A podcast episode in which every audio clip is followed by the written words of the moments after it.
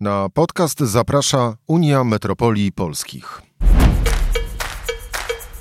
Mówią prezydenci. Prowadzi Michał Kolanko, dziennikarz Rzeczpospolitej. Dzień dobry, Michał Kolanko, podcast Mówią prezydenci. Państwa i moim gościem dzisiaj jest Konrad Fiołek, prezydent Rzeszowa. Dzień dobry. Dzień dobry, panie rektorze. Dzień dobry wszystkim słuchaczom. W kampanii wyborczej, którą, którą siedziła cała Polska, myślę, że mogę użyć tego, tego słowa, niedawno pokonał pan swoich e, konkurentów i został prezydentem Rzeszowa. To jest, e, pytanie jest zawsze na początek, e, zwłaszcza gdy, mm, gdy jest środek kadencji, pytanie jest o taki, może nie tyle bilans otwarcia, co ta, pana wizję na decyzje, które będzie pan podejmował albo podejmuje już pan teraz w perspektywie najbliższych do tych studni, no i oczywiście do końca, do końca kadencji, bo to też doskonale wszyscy zdajemy sobie sprawę, że projekty samorządowe w wielu przypadkach są wieloletnie, ale pan ma przed sobą, ma przed sobą perspektywę dwóch lat do, do wyborów. I pytanie, co przez najbliższe trzy miesiące, a co na przez najbliższe lata właśnie? Tak, przede wszystkim nim odpowiem na decyzję i na kwestię decyzji, chciałbym powiedzieć o tym entuzjazmie i radości, jakiej wybuchł na rzeszowskich ulicach. Ja z przyjemnością w tej chwili spaceruję i chodzę po mieście, bo tyle oznak sympatii, radości, takiego naprawdę entuzjazmu wśród mieszkańców ja na rzeszowskich ulicach jeszcze nie widziałem i takiej dumy z tego, że taki w zasadzie można by to powiedzieć ogromny sukces promocyjny miasta zorganizowali i wykonali dla swojego miasta jego mieszkańcy. To jest cudowne uczucie i ten entuzjazm na pewno jest kontekstem tego, o czym będziemy mówić za chwilę, czyli o decyzjach. Ten entuzjazm, to wsparcie mieszkańców czuję i będę chciał na pewno na nim bazować. A te pierwsze decyzje wiążą się przede wszystkim z polityką przestrzenną i to dzisiaj będzie, i to w ogóle będzie wyzwanie najważniejsze na te najbliższe dwa lata. Dziś już wiemy w okresie popandemicznym, w okresie zmagań z kryzysami tym klimatycznym, że przestrzeń i zagospodarowanie tej przestrzeni to główne narzędzie miast i włodarzy miast. W tym kontekście potrzebne tworzenie miejsc zielonych, czy tych z usługami publicznymi, które pozwalają i, i, i niejako skłaniają do budowania relacji mieszkańcami, do spotykania się, do, do, do animowania wielu różnych działań i wydarzeń, żeby te relacje się tworzyły. Zatem w tej mierze chociażby już pierwsze decyzje, jakie podjąłem, to wyprowadzanie części aut z, z centrum miasta, z takich miejsc, które można oddać na deptaki, na dodatkowe kawiarniane stoliki, na miejsca dla takich przestrzeni małych, małych wydarzeń kulturalnych, po to, żeby właśnie te relacje i ta przestrzeń była przychylniejsza tym wspólnym naszym spotkaniom i spędzaniem razem wspólnego czasu i integrowaniu się.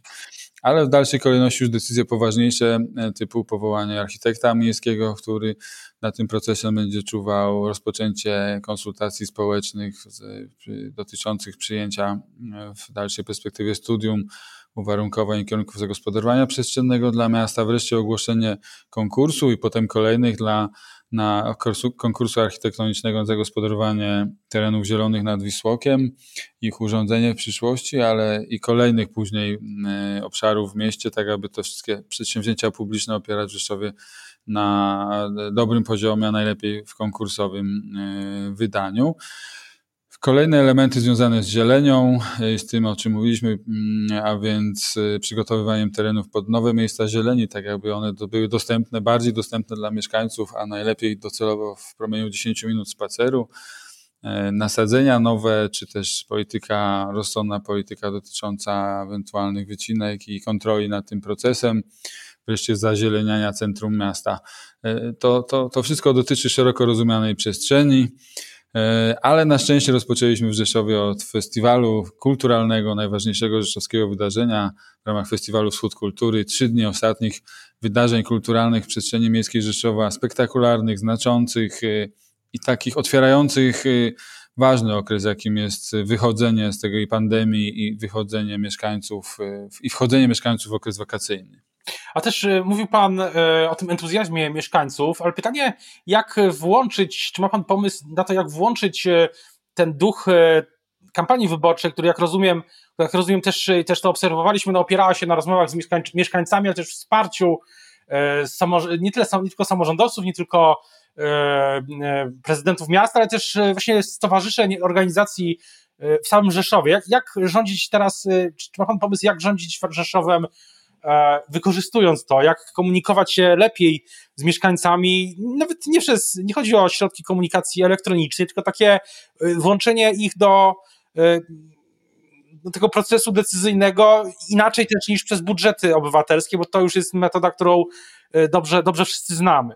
Dokładnie. Ja akurat jestem jednym z współautorów takiego projektu adaptacji pomysłu, idei Urban Labów w polskich miastach i w Rzeszowie taki pilotażowy projekt realizujemy, gdzie już wcześniej spotykaliśmy się i próbujemy się spotykać środowiska naukowe, biznesowe, aktywistów miejskich i administracji oczywiście i budujemy i ćwiczymy budowanie dialogu wzajemnego. I to były takie prototypowe działania. Dzisiaj trzeba je wdrożyć już na wyższą skalę. Ja między innymi y, spotkałem się już ze środowiskiem rzeszowskich architektów i wypracowujemy tutaj wspólne y, koncepcje dalszych działań. Y, zapowiedziałem również także i kadrze urzędniczej, że mm, wszelkie działania te o charakterze ważnym dla miasta lub istotnym znaczeniu będziemy poddawać konsultacjom społecznym we wszelkich jej formach, od zwykłych konsultacji poprzez aż po panele obywatelskie. I taki panel obywatelski klimatyczny zapowiedziałem na jesień. Mm, e, zatem będziemy się uczyć tych metod także w administracji. Mamy dzisiaj do tego i technologię, mamy do tego dzisiaj e, możliwość współpracy z Radą Miasta i uchwaleniem stosownej uchwały.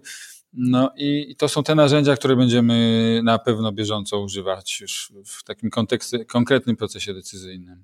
A na ile e, coś Pana uderzyło jeśli chodzi o samą, sam Rzeszów, taki bilans otwarcia, no bo y, jest pan samorządowcem z, bardzo, z wieloletnim doświadczeniem, z znajomością miasta od strony Rady Miasta, ale coś, gdy wszedł pan do, y, do urzędu, do ratusza, to czy to z tych informacji, które pan już zebrał przez te kilka dni, jest coś, co pana no, w sferze tej polityki miejskiej, o czymś pan nie wiedział, albo e, coś jawi się teraz jako poważniejszy nie wiem, problem albo wyzwanie, niż to było właśnie widać z tej z innej perspektywy, którą miał pan wcześniej, bo czasami taka, taka zmiana perspektyw, no, y, nie, nie mówię, że prezydent Ferenc coś ukrywał, ale no, daje nową, nowy ogląd spraw, więc pytanie, czy jakaś sprawa przez te kilka dni już się jawi jako taka właśnie na y, no właśnie z nowym y, będzie wymagała większej uwagi niż się panu wydawało w trakcie kampanii, a wcześniej oczywiście działalności samorządowej.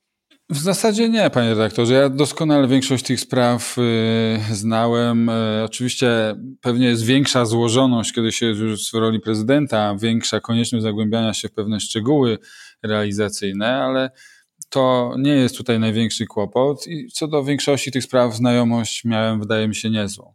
Natomiast jeden ważny element jest taki, że rzeczywiście po 16 latach, po 18 latach y, współpracy z, z prezydentem Ferencem dla części kadry, dla większości części kadry urzędniczej, y, to jest taki moment pewnej refleksji. Y, i, i jedno, co będzie tutaj ważne i to, co zakomunikowałem, że będę wymagał pewnej większej kreatywności ze strony E, kadry kierowniczej, ze strony w ogóle administracji. E, I to pewnie będzie trudny e, problem do uwolnienia tej kreatywności mm, i, i takiego ślad za tym brania odpowiedzialności na siebie. To jest proces na pewno niełatwy, ale to jest coś, co widzę lepiej już z wewnątrz, czyli bardzo dużą konieczność takiego dania także i kadrze poczucia sprawczości i wiary w to, że E, można zgłaszać pomysły i one będą e, realizowane, a co więcej, można ją odpowiedzialność za ich realizację i wdrożenie wziąć nawet na siebie, a prezydent będzie tylko sprzyjał e, temu. Czyli Ten... chciałby po prostu zmienić też kulturę pewnego, pewnego stopniu, tak. zmienić kulturę organizacyjną w Rzeszowie, w, w, w środowisku, w, w, w, w ratuszu, a za tym też się będą wiązały, z tym się będą wiązały też decyzje personalne, no, no, pewnie siłą rzeczy tak. Na razie yy, wiadomo, że każdy w tej nowej kulturze ma szansę spróbować funkcjonować i, i każdy taką szansę otrzyma. Natomiast pewnie się okaże też i tak, że nie każdy będzie umiał w tej roli yy, pracować. Są często typy charakterów ludzi, którzy znakomicie realizują wskazane zadania, natomiast mają kłopot z jego wykreowaniem i tu być może będą jakieś potrzebne korekty, żeby przesunąć kogoś do czystego wdrażania, a kogoś innego, komuś innemu powierzyć samą kreację. Ale, ale zobaczymy. Natomiast też pytanie o ten e, moment startu e, w połowie kadencji, e, tak się, pytanie też oczywiście o finanse, bo wszystkie te, wszystkie te projekty, o których Pan mówił, tego, czy, czy nowe projekty, nowe, nowe decyzje działania, no nie są możliwe w wielu przypadkach, chyba nawet w większości. To jest jasne bez, bez finansowania. Więc jak Pan ocenia na dzisiaj mm, budżet Rzeszowa? w jakim jest, w jakim stanie są miejskie finanse i tak. gdzie tutaj może potrzebne są korekty względem priorytetów, które E, miał prezydent Ferenc. Tak, e, na pewno ja budżet znam doskonale, bo przez kilkanaście lat komisji budżetowej zasiadałem i mam niestety pełną świadomość, że Rzeszów na ostatnich zmianach e, w polityce centralnej stracił około 100 milionów dochodów, bo mniej więcej tyle, ponad 100 milionów rocznie dochodów wynosiła dynamika wzrostu tych dochodów. Dzisiaj tej dynamiki nie ma i tak wyliczyłem kiedyś sobie, że te 100 milionów mamy mniej. To jest na pewno e, utrudnienie funkcjonowania samorządu, dające mniejszy komfort działania. E, stąd też konieczność zwrócenia uwagi na pewne oszczędności, przesunięcia właśnie akcentów.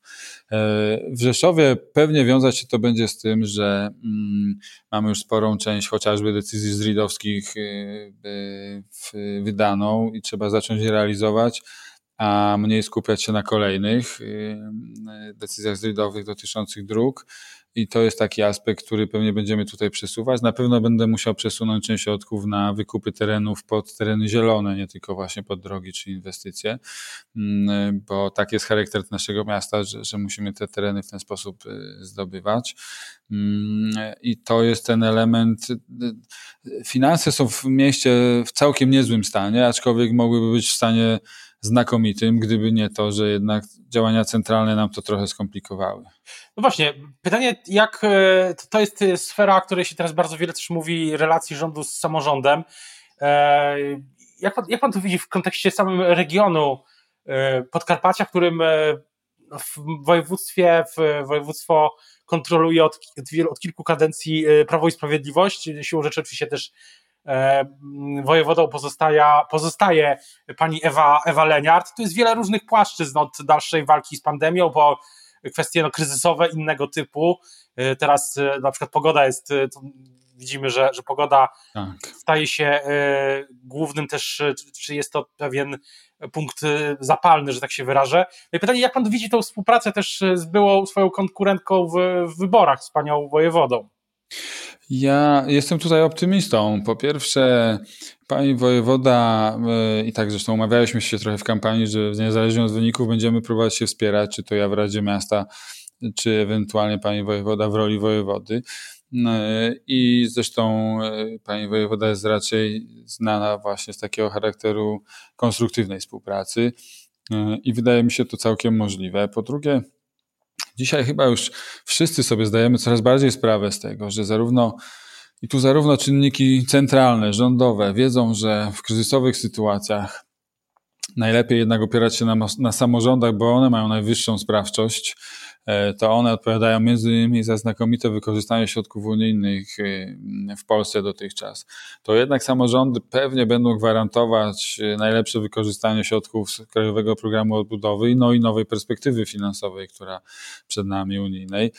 A z drugiej strony samorządy na dole też widzą i wiedzą, że mm, relacje i sięganie po duże środki na inwestycje centralne też ma ogromne znaczenie. Zatem ta, ta, ta świadomość konieczności symbiozy i współpracy jest chyba po obu stronach coraz większa. E, I na tej podstawie e, e, buduję swój optymizm. Ja zresztą sam wywożę się z, zawodowo z samorządu regionalnego. Gdzie kilkanaście lat pracowałem. Znam też mechanizmy budowania programów operacyjnych unijnych, mechanizmy bud- bud- sięgania po środki, ale także i pewnej współpracy tutaj stolicy z, z, z samorządem regionalnym, bo przecież to są jednak dwa istotne dwa istotne mechanizmy napędzające w ogóle pomyślność gospodarczą całego regionu. E, I tych styczności dzisiaj, w dzisiejszym świecie jest coraz więcej. Dzisiaj coraz więcej sobie zdajemy sprawę, jak wielkie znaczenie dla samego, każdego zresztą województwa ma kwestia aglomeracji, czyli tej stolicy i okolicznych samorządów, które, e, które dobrze zarządzane, a być może byłyby to możliwe dodatkowe narzędzia, nie tylko decyzyjne, ale finansowe, dobrze oddziaływują na cały region i wzajemnie. Są pewne inwestycje, w, które realizowane są przez samorząd regionalny, ale dobre wsparcie, dobry support ze strony stolicy powoduje jeszcze lepszą efektywność ekonomiczną i, i, i, i taką sensowność. Zatem to, to na tym opieram ten swój taki delikatny optymizm, że to będzie możliwe. Ale na ile, e, na ile w ogóle jest, jest jeszcze jedno pytanie, które myślę czasami też, e, które warto zadać, dotyczące mm, specyfiki Rzeszowa jako miasta, które dominuje, tak się wydaje przynajmniej, które dominuje w, regionie jako centrum e, życia, życia regionu. To też pojawiła się już kilka razy taka obserwacja, też czy to jest dla Pana zdaniem atut, czy tu widzi Pan jakieś ryzyka? Dla całego też, patrząc też z punktu widzenia całego, całego Podkarpacia. Ja widzę tu na razie przede wszystkim y, atut. Co więcej, e, chciałbym teraz e, w nowej roli odgrywać i, i, i postawić Rzeszów jeszcze, jeszcze bardziej aktywnie w tej mierze, aby Rzeszów stał się takim koordynatorem pewnych działań samorządowych, ściśle współpracujących z samorządami, nie tylko tymi najbliższymi, ale tymi, które także stanowią o całym województwie miastami jak Przemyśl, Krosno, Tarnobrzeg, Mielec czy Starowa Wola, także silne, znaczące ośrodki miejskie w regionie, mm, tak abyśmy budowali pewne, pewną tutaj także koordynację patrzenia i myślenia, oczekiwania zgłaszane wobec zarówno samorządu regionalnego, jak i, i rządu. Mm, I chciałbym tu, żeby Rzeszów był tutaj aktywniejszy. Nie ukrywam też, że samorządy te właśnie mają włodarzy pokoleniowo także już mi zbliżonych i liczę na to, że to będzie e, możliwe, żebyśmy w tej, w tej mierze mocniej tutaj akcentowali swoje działania i oczekiwania. I Rzeszów ma pełnić rolę raczej koordynatora, raczej tego, który wyciąga rękę do współpracy, do pomocy wzajemnej, niż tego lidera peletonu, który oczekiwałby, że wszyscy na niego e, pracują. I, i tak raczej to widzę. No, no jeszcze wracając na chwilę do finansów, jeszcze jest pytanie o, o, o te priorytety miast, miasta, bo mm, Rzeszowa w tych warunkach finansowych, które, które, które są, samorządowcy wielokrotnie zwracają uwagę na kwestie na przykład dotyczące subwencji oświatowej i, i tak dalej, kwestie dotyczące inwestycji, tego funduszu inwestycyjnego. Jak pan sobie wyobraża to na dłuższą metę, no, realizację tych priorytetów, o których pan mówi, dotyczących zieleni czy, czy innych zmian takich modernizacyjnych, dotyczących jakości życia w mieście, no w tych warunkach finansowych, które, które są, yy, jeśli chodzi na przykład też o polski, e, polski ład. Gdzie tutaj jest złoty środek? Jeśli w ogóle jest. E, tak, ja zawsze przypominam, że mm, coraz większa liczba ludności, także Polski, mieszka i będzie mieszkać w miastach. E, zatem budowanie jakiegokolwiek ładu e, w Polsce mm, nie może się odbywać kosztem finansów e, samorządów i samorządów, zwłaszcza tych miast, bo nie uda się żadnego ładu w Polsce zbudować bez także tych dużych ośrodków miejskich i tych średnich, w których mieszkańcy coraz częściej mieszkają. Zatem E, dzisiaj te samorządy muszą odpowiadać i będą odpowiadać za jakość życia. To widać w większości i wielu, wielu e, miastach. Jeśli Nowy Ład i te rozwiązania miałyby się odbyć znów kosztem finansów samorządu, bez rekompensat centralnych, to samorządy nie dźwigną już tych zadań związanych z jakością życia, a te są najbardziej oczekiwane przez mieszkańców. Zatem e, ewentualna frustracja obywateli z tego powodu będzie musiała się gdzieś skanalizować i chyba dla, w interesie wszystkich, także i rządów centralnych jest to, e, żeby te napięcia rozładowywać poprzez działania właśnie sprzyjające jakości życia,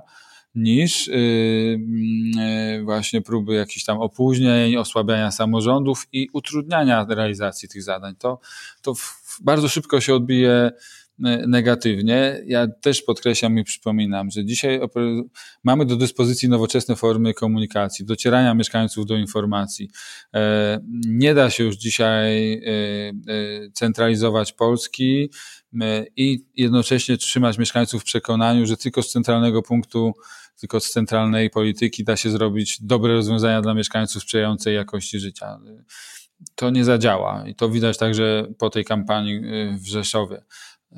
Wygrał jednak locals, wygrał jednak ten, kto najlepiej zna miasto, a nie ten, kto obiecywał duże czeki. To jest jeden z, myślę, jedna z rzeczy, którą też będę analizować, będziemy analizować w przyszłości nie tylko dziennikarze, ale też pewnie politycy i pod kątem przyszłych wyborów y, samorządowych i pod kątem no, wszystkich innych y, wyborów. Natomiast chciałbym się zapytać na koniec, chciałbym zapytać na koniec o, o te wszystkie, o tą konsolidację samorządu, samorządowców w ostatnich tygodniach. Na przykład prezydent Trzaskowski e, w poniedziałek 28 czerwca w Poznaniu zainaugurował działanie tego Stowarzyszenia Samorządowego Wspólna Polska. Czy pan się na przykład planuje do niego przyłączyć? Jak pan widzi kwestię właśnie zaangażowania ogólnokrajowego e, samorządowców i oczywiście swoją też? E, ja swojego osobistego zaangażowania ogólnokrajowego nie przewiduję w żadnej mierze, natomiast zaangażowanie w imieniu mojego miasta do każdej inicjatywy integrującej samorządy, i budującej taki front y, jednak y, decentralizacji y, państwa, a nie centralizacji, będę wspierał każdą i zawsze, choć nie konkretnie akurat tą, a nie inną, wszystkie. I to jest pierwsza rzecz. Wydaje mi się, że dzisiaj, jak powiedziałem, zmierzamy do tego i coraz większa ta świadomość wśród samorządów rośnie, że to my odpowiadamy za jakość życia, która jest oczekiwana przez mieszkańców i Mm, musimy najwyraźniej się jednoczyć, bo, bo są niebezpieczne zapędy centralizowania mm, w różnych obszarach, a jakby, y, y, tak jak powiedziałem, mieszkańcy oczekują szybkich realizacji działań tutaj i z punktu widzenia centralnego nie da się tego zrobić. Musimy zatem się trochę jednoczyć, trochę tłumaczyć, e, w skrajnym przypadku mm, e, mocno zewrzeć szeregi i być może istotnie wpłynąć na wyniki wyborów politycznych, żeby E, zapewnić kierunek państwa idący w kierunku umacniania samorządności, a nie odwrotnie. O tym, jak e, będzie, będzie dalej, będziemy to wszystko bardzo uważnie obserwować, też mówić e, w podcaście Mówią Prezydenci, rozmawiać o tym. Teraz bardzo dziękuję za rozmowę Państwa i moim gościem. Dzisiaj był, no, jest nowo wybrany prezydent Rzeszowa, Konrad Fiołek. Dziękuję bardzo. Dziękuję bardzo, panie rektorze. Kłaniam się wszystkim słuchaczom. To była audycja Mówią Prezydenci. Kolejny odcinek we wtorek o godzinie 12. Podcast powstał w partnerstwie z Unią Metropolii Polskich.